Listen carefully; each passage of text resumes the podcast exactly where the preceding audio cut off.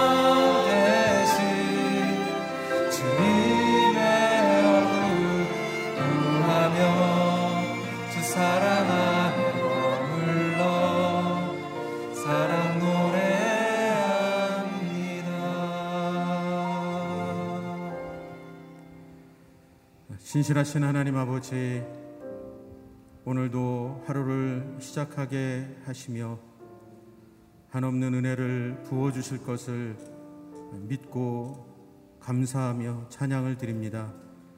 하나님, 오늘 우리에게 가장 힘들고 어려운 환경과 상황이지만 그럼에도 불구하고 하나님이 우리에게 크신 은혜를 부어주심을 알게 하시고 또 보게 하시고 또 감사하게 하셔서 이 시간들을 또 이 환경들을 이 상황들을 능히 감당하고 이겨나갈 수 있도록 승리할 수 있도록 오늘도 믿음을 더하여 주시고 주님의 그 모든 은혜를 보며 감사하며 찬양하며 또 예배의 삶을 살아갈 수 있도록 축복하여 주시옵소서.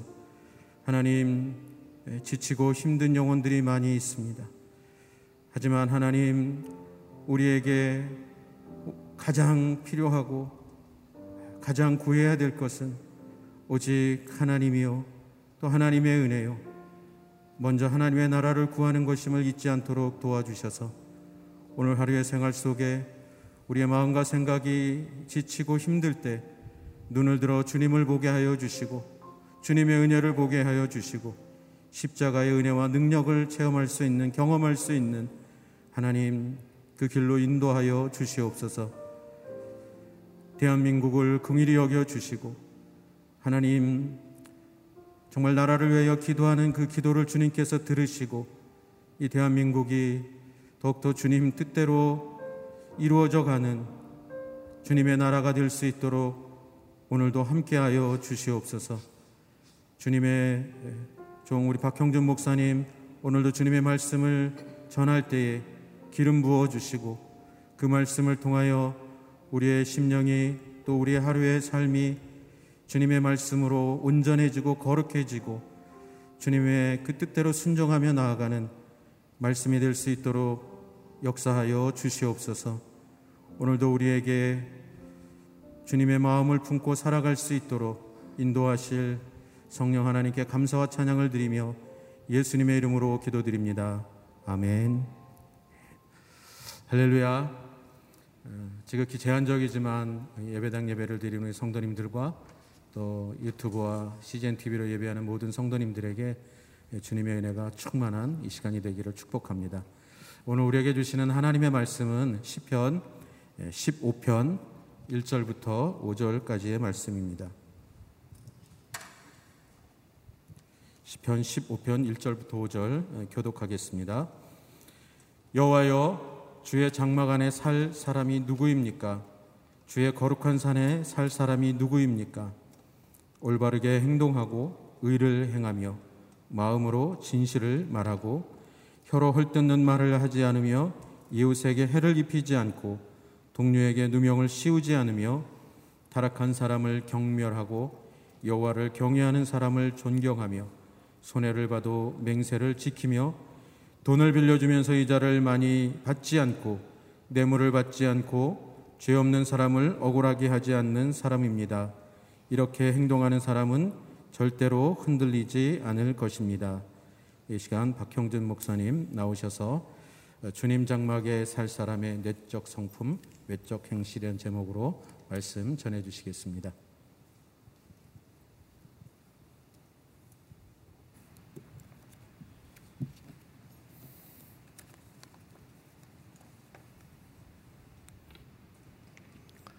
할렐루야. 하나님께서 오늘 하루도 여러분과 함께 하시고 또 주와 동행하는 귀한 한 날 되시기를 축복합니다.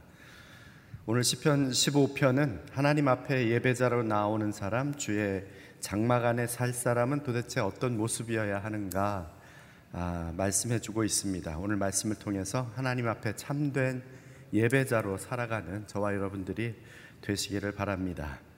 우리 1절 말씀을 우리 함께 같이 읽습니다. 시작. 여호와여 주의 장막 안에 살 사람이 누구입니까?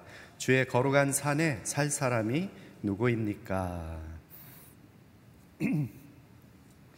여기 주의 장막 안에 살 사람이 누구입니까? 주의 거룩한 산에 살 사람이 누구입니까? 라는 질문은 자기 자신이 주의 장막 안에 머물기를 원한다는 것이죠. 주의 산에 거하며 살기를 원한다는 그러한 마음이 암시되어 있는 것입니다. 주의 장막과 주의 거룩한 산은 모두 주님이 임재하시는 장소를 의미합니다. 다시 말하면 누가 주의 임재 안에서 주와 함께 살아갈 수 있을까라는 질문이기도 합니다.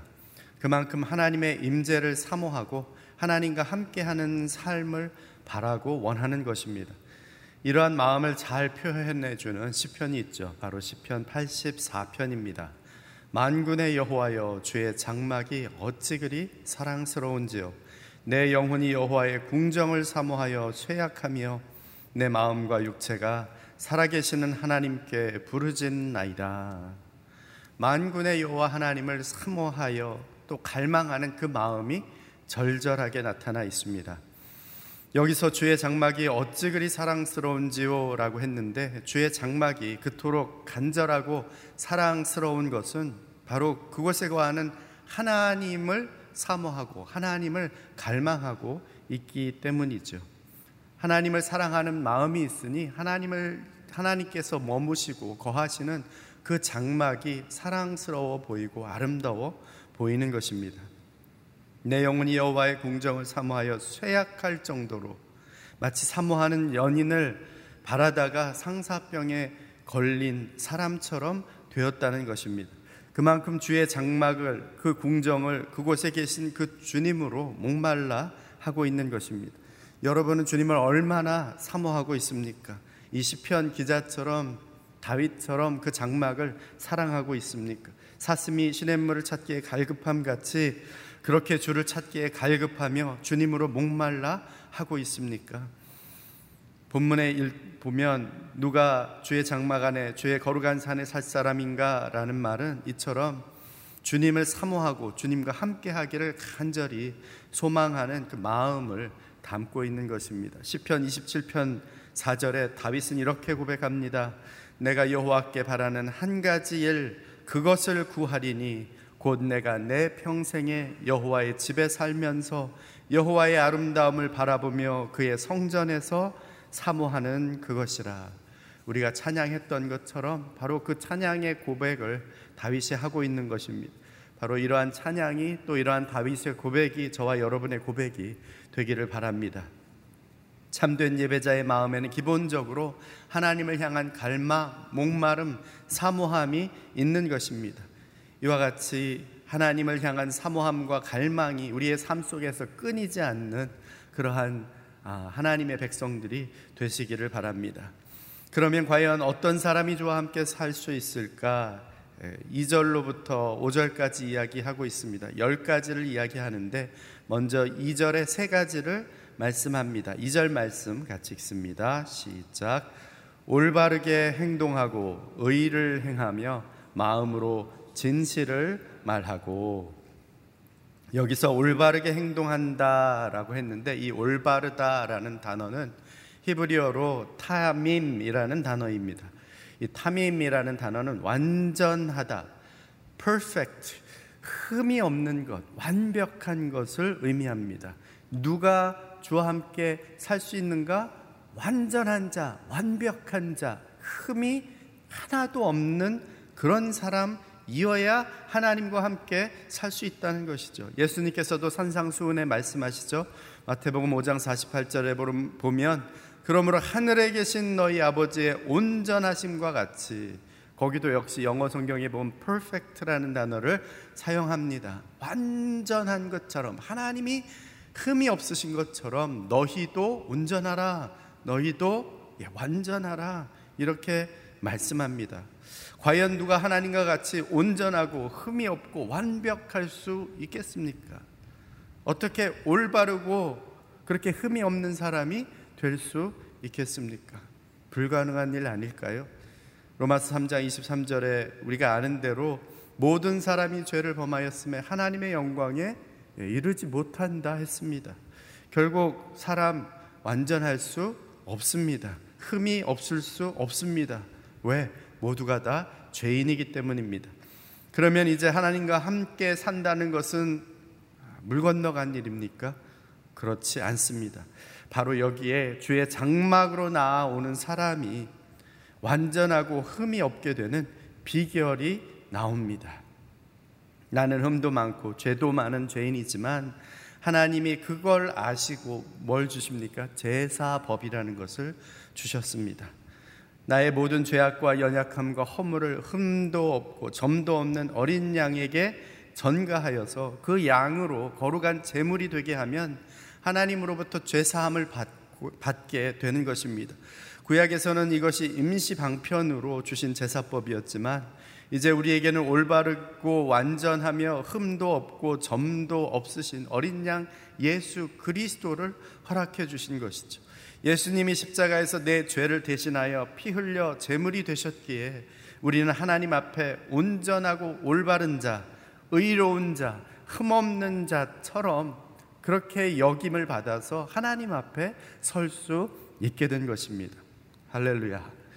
하나님께서 우리로 하여금 여기에 나오는 이 조건들을 갖출 수 있도록 예수 그리스도로 보내주신 것입니다. 그리고 여기에 그 다음에 의를 행하는 사람이라 했습니다. 의를 행한다는 것은 단전히, 단순히 도덕적인 또 법적인 사회적인 정의를 이루라는 그런 말이 아닙니다. 여기서 말하는 공의는 체데크라는 단어인데 이 말에는 물론 도덕적, 법적, 사회적 의로움을 포함하고 있는 말이기는 하지만 가장 중요한 것, 이 단어가 상징하는 것은 바로 하나님과의 올바른 관계를 의미합니다. 하나님과의 올바른 관계에 있어서 하나님의 마음과 생각과 말씀이 내 삶의 모든 기준이 되는 것, 바로 그런 삶을 의롭다, 올바르다, 세데크라고 이야기하는 것입니다. 또 여기 마음으로 진실을 말하는 사람이라 했습니다. 하나님 앞에 자기 자신을 그럴듯하게 꾸미지 않는 사람을 말합니다.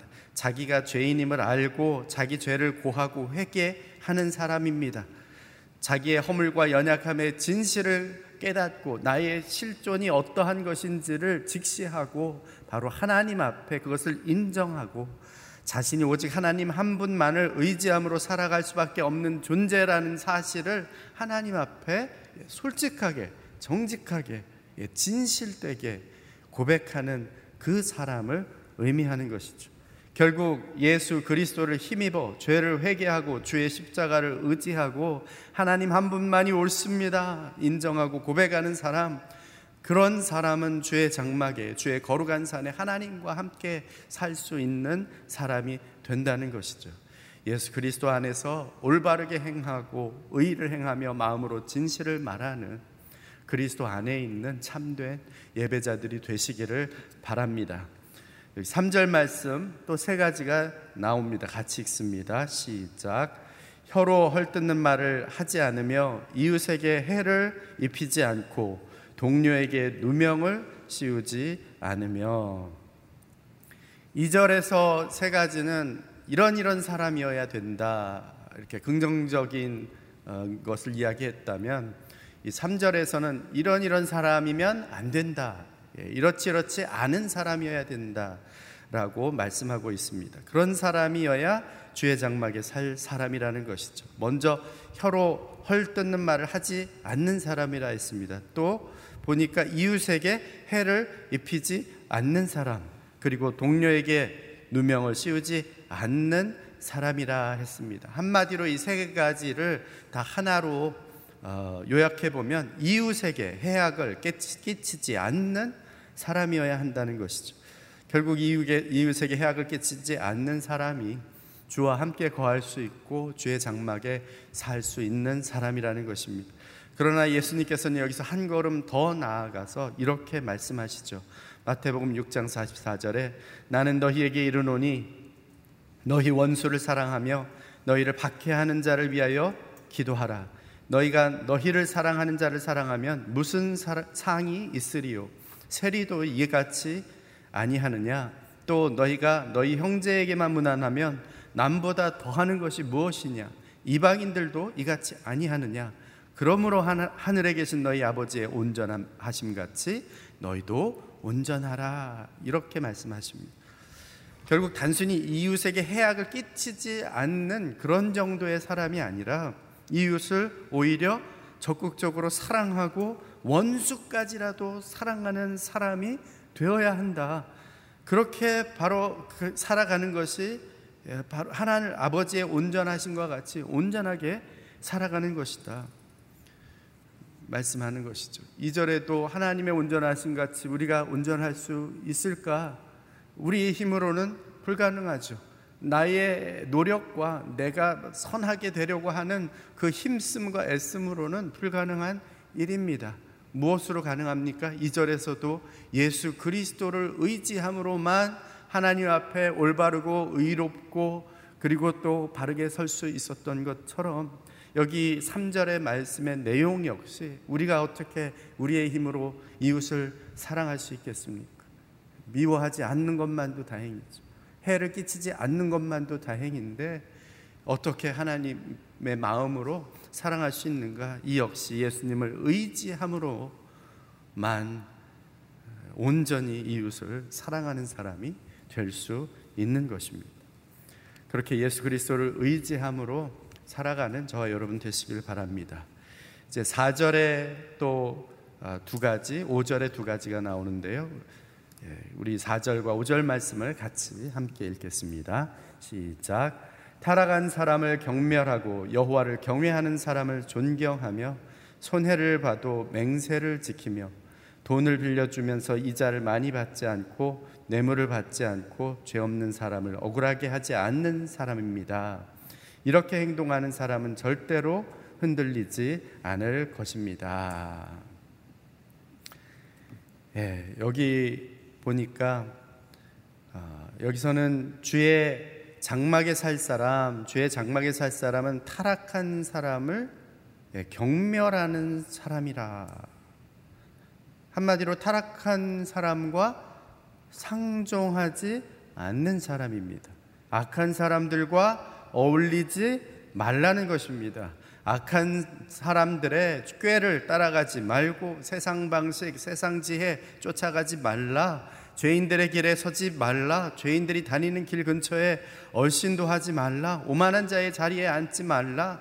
타락한 자리 머물면서 이 정도는 괜찮겠지라고 그런 생각하지 말라는 것이죠. 시편 1편에 나온 것처럼 악인의 꾀를 쫓지 않고 죄인의 길에 서지 않고 오만한 자의 자리에 앉지 말라는 것입니다. 세상 살면서 누구나 이 정도 죄는 짓는 것 아닌가? 다 서로 좋은 게 좋은 것 아닌가? 뭐 혼자 깨끗한 척 하는가? 이렇게 다 서로 어울리면서 사는 것이 사람 사는 맛이 아닌가? 별별 그럴듯하고 솔깃한 말로 아무리 마귀가 속삭인다 할지라도 그런 마귀의 소리에 넘어가지 말고 마귀와 절대로 타협하지 말라는 것입니다. 또 여호와를 경외하는 사람, 존경하는 사람이 되라 했습니다. 하나님의 장막에 거하는 사람, 하나님을 경외하는 사람들과 함께 해야 한다는 것이죠. 사도 바울도 영적인 아, 아들 디모데에게 이렇게 권면합니다. 디모데후서 2장 22절에 너는 청년의 정욕을 피하고 주를 깨끗한 마음으로 부르는 자들과 함께 의와 믿음과 사랑과 화평을 따르라. 주를 깨끗한 마음으로 부르는 자들과 함께 여호와를 경외하는 사람들과 함께 그런 사람들과 같이 하라는 것이죠. 그만큼 우리가 함께하는 사람들이 중요한 것입니다. 우리는 교회에 믿음의 공동체 안에 있습니다. 그만큼 믿음의 공동체, 함께하는 신앙의 공동체가 중요한 이유는 바로 하나님을 사모하는 자, 하나님을 사랑하는 자, 주를 경외하는 자와 함께 할 때에 그것이 우리에게 보호막이 되어주고 또 서로에게 격려가 되고 하나님 앞에 함께 설 수 있게 하는 힘이 되기 때문입니다. 그리고 또 여기 보니까 손해를 봐도 맹세를 지키는 사람이어야 한다 했습니다. 약속했다면 성실하게 신실하게 그 약속 지키라는 것입니다. 왜? 하나님께서 신실한 분이시기 때문입니다. 하나님의 신실하심과 같이 신실한 사람으로 살라는 것이죠. 혹여 억울한 사정이 있고 손해보는 상황이 발생한다 할지라도 약속한 것, 그것은 반드시 지키겠다라는 결단과 용기가 있어야 하는 것입니다. 세상 이익과 하늘 양심 사이에서 내가 세상의 이익을 따를 것이냐, 하늘의 양심을 따를 것이냐, 갈등이 있다 할지라도 그런 유혹이 있어도 차라리 세상 이익 포기하고 멸시천대 받는다 할지라도 하늘 양심 따르는 길을 택하라는 것입니다. 그렇게 하나님의 신실하신 약속을 붙들고 살아가라는 것이죠. 여기 이 4절의 말씀을 가만히 생각해 보면 결국 사람을 잘 분별하는 하라는 것이죠. 상황을 잘 분별하라는 것입니다. 그렇게 분별함으로 살아가는 사람이 주의 장막에 함께 살 사람이라는 것이죠. 우리가 겉으로만 봐서는 과연 누가 타락한 사람이고 누가 경건한 사람인지 알 수 있습니까? 이마에 나는 타락한 사람이다 써붙이고 다닙니까? 나는 경건하다 그렇게 여기에다 편말을 달고 다닙니까? 아니죠. 겉으로만 봐서는 누가 타락했고 누가 경건한지 알 수 없습니다. 교회 다닌다고 다 경건합니까? 목사라고 다 경건합니까? 아닙니다. 그래서 예수님은 겉으로는 율법 잘 지키고 경건한 것처럼 외식하는 바리새인과 서기관들을 향해서는 도리어 강하게 질책하신 것입니다. 그리고 비록 죄인과 세리들로 낙인 찍혔지만 그 마음에 하나님 사모하고 그 은혜를 갈망하는 사람들과는 오히려 예수님께서 함께 먹고 마시며 어울리셨던 것입니다. 로마서 12장 1절과 2절 말씀에 이렇게 말씀하죠. 그러므로 형제들아 내가 하나님의 모든 자비하심으로 너희를 권하노니 너희 몸을 하나님이 기뻐하시는 거룩한 산 제물로 드리라 이는 너희가 드릴 영적 예배니라 너희는 이 세대를 본받지 말고 오직 마음을 새롭게 함으로 변화를 받아 하나님의 선하시고 기뻐하시고 온전하신 뜻이 무엇인지 분별하도록 하라. 하나님의 임재 앞에 거하는 참된 예배자는 먼저 자기 자신을 산제물로 드린다 했습니다. 삶으로 제사를 드리고 예배를 드리는 것입니다. 어떻게 그런 삶의 예배자가 됩니까? 이 세대를 본받지 말라는 것이죠. 세상 풍속, 유행 따라가지 말라는 것입니다. 오직 마음을 새롭게 함으로 변화받아라. 내가 결심해서 내 마음을 새롭게 할 수 있습니까? 아니죠. 오직 성령의 은혜와 역사로만 내 마음은 새로워질 수 있습니다. 그래서 우리는 늘 성령의 충만함을 사모하고 기름 부으심과 그 은혜와 역사를 간구하는 것입니다. 그러면 성령께서 어떻게 하십니까? 우리에게 눈을 열어 주시죠. 뭘 할 수 있는 눈, 사람을 볼 수 있는 눈, 상황을 볼 수 있는 눈, 하나님의 말씀을 통하여서 이 상황이 어떤 상황인지를 말씀을 통해 해석해 주시는 것입니다. 깨닫게 하시는 것입니다. 분별할 수 있게 해 주시는 것입니다. 무엇이 하나님의 선하시고 기뻐하시고 온전하신 뜻인지를 분별할 수 있게 되는 것입니다. 어떤 사람들과 거리를 두어야 하는지, 어떤 사람들과 함께 해야 하는지를 분별하게 해줍니다. 어떤 소리가 세상의 소리이고, 어떤 소리가 양심의 소리인지를 분별할 수 있게 해주는 것입니다. 항상 성령의 충만함과 분별의 영을 구하는 저와 여러분들이 되시기를 바랍니다. 여기 마지막으로 5절을 보니까 이자를 받지 말라, 뇌물을 받지 말라 그렇게 말씀합니다. 그러면서 죄 없는 사람 억울하게 하지 말라라고 첨언을 합니다. 사람들이 흔히 하는 말 가운데 사람이 사람을 속이는 게 아니라 돈이 사람을 속인다라는 말이 있죠. 처음부터 속일 의도는 없었는데 돈 때문에 속이게 되었다는 것이죠. 돈이 속이도록 시켰다는 것입니다. 돈이 하라는 대로 했다는 것이죠. 누가 주인입니까? 돈이 주인이 된 것입니다. 돈이 우상이 된 것입니다. 예수님께서 마태복음 6장에 이렇게 말씀하십니다. 6장 19절에 너희를 위하여 보물을 땅에 쌓아두지 말라. 거기는 좀과 동록이 해하며 도둑이 구멍을 뚫고 도둑질 하느니라. 오직 너희를 위하여 보물을 하늘에 쌓아두라. 거기는 좀이나 동록이 해하지 못하며 도둑이 구멍을 뚫지도 못하고 도둑질도 못하느니라. 내 보물이 있는 그곳에는 내 마음도 있느니라.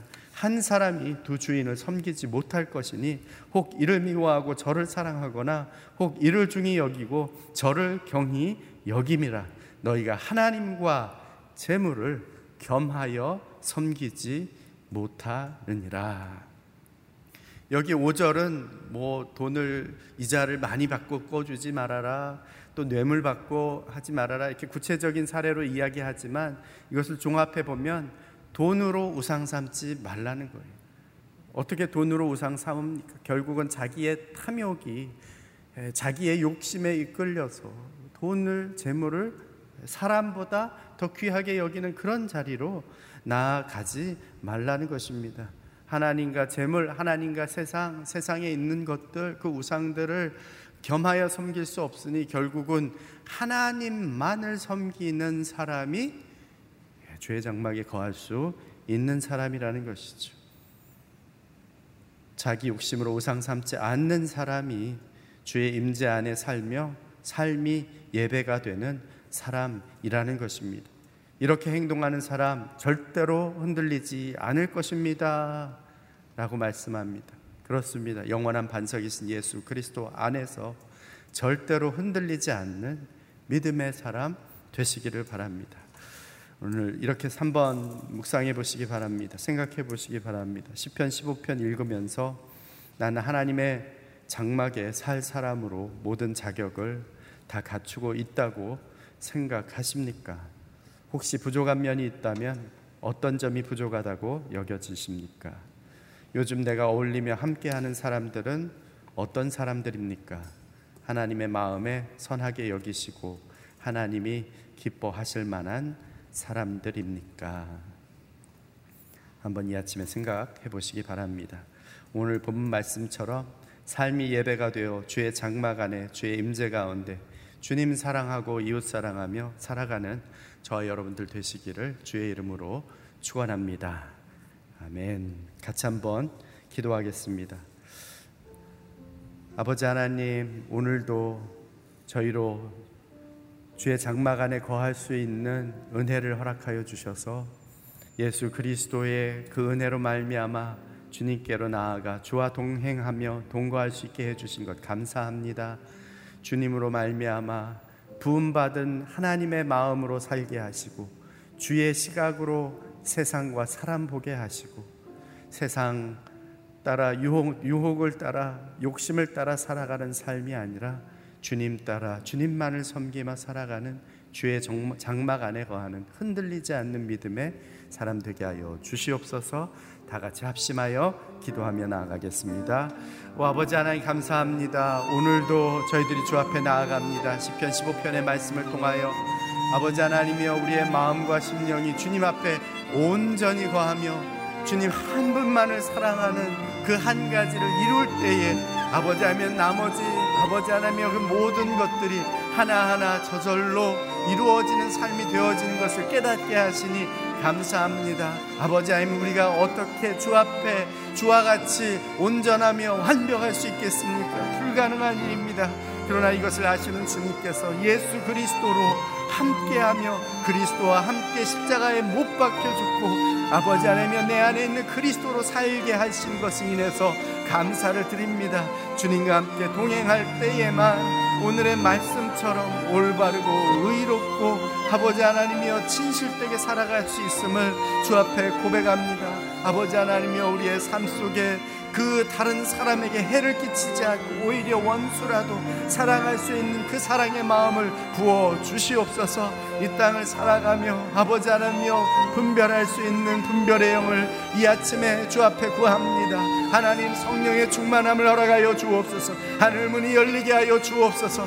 하늘의 크신 은혜로 우리 가운데 아버지 하나님의 영을 허락하여 주셔서 주의 말씀을 통하여 세상을 분별하며 사건을 분별하며 나의 삶에 되어지는 아버지 한 상황 가운데에서 하나님이 이루시고자 하는 삶의 해석이 이루어질 수 있도록 역사하여 주옵소서. 그리하여 하나님의 선하시고 기뻐하시고 온전한 뜻이 무엇인지를 알고 그것을 선택하며 과감히 그 길로 나아갈 수 있는 믿음의 사람 용기의 사람이 되기를 원합니다. 아버지 하나님 오늘도 우리가 주 앞에 나아갈 때 악한 마귀 사단은 우리를 미혹하며 유혹하며 세상 것들로 세상에 있는 것들로 사랑에 빠지게 하기를 원하는 아버지 하나님여 그러한 유혹들을 눈앞에 둡니다.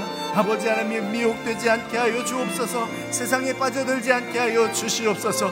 오직 하나님 한 분만 사랑하며 주님 한 분만을 섬기는 참된 믿음의 사람들로 예수 그리스도 안에서 그 말씀 안에서 든든히 서는 흔들리지 않는 믿음의 사람들이 다 되게 하여 주시옵소서. 아버지 하나님 주의 장막을 사모하며 주의 임재 가운데 거하기를 원합니다. 날마다 순간마다 주님으로 목말라 하게 하옵소서. 주를 갈망하게 하옵소서 하나님의 온전하신과 같이 온전할 수 없는 허물 많은 죄인이오나 예수 그리스도의 십자가 그 은혜로 우리를 정결케 하시고 온전하게 하시고 의롭다 여겨 주시니 감사합니다. 베푸신 그 구원의 은혜에 감사함으로 만나는 사람과 이웃에게 그 사랑으로 대하게 하여 주옵소서. 혼돈의 세상 속에서 마귀에게 미혹되지 않도록 분별의 영 허락하여 주시고 세미한 주의 음성 따라 말씀 따라 순종함으로 살아가게 하여 주옵소서. 돈과 세상에 있는 것들과 나의 욕심으로 우상 삼지 않게 하시고 오직 주님 한 분만을 사랑하며 사모하며 섬기며 순종하며 그렇게 주님으로 살아가는 삶의 예배자들이 다 되게 하여 주시옵소서. 이제는 우리 구주 예수 그리스도의 은혜와 하나님 아버지의 사랑하심과 성령의 교통, 역사, 인도하심이 하나님 한 분만을 간절함으로 목마름으로 사모하며 주의 마음 부음받아 이 땅에서 주의 그 사랑을 드러내며 살아가기를 소망하는 머리 숙인 죄 백성들 위에와 죄의 몸된 교회 위에 땅 끝에서 그 사랑 흘려보내며 예수 그리스도 생명의 복음을 전하시는 선교사님들 위해 이제로부터 영원토록 함께 하옵시기를 간절히 축원하옵나이다. 아멘.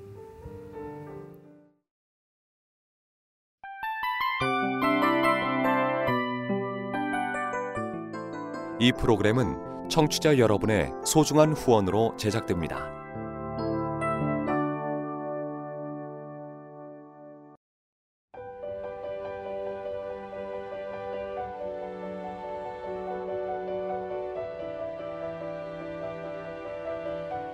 세상에는 수많은 교회들이 있지만 더 깊이 있는 말씀 강해를 찾기 위해 크기로만 교회를 선정하지 않습니다. 보다 좋은 영적 콘텐츠를 더 많이 나누기 위해 방송비를 받지 않습니다. 1년 365일 복음만 전하고 싶어서 우리는 광고를 하지 않습니다. 온누리의 복음을 땅끝까지 CGN TV와 함께 땅끝 성교사가 되주세요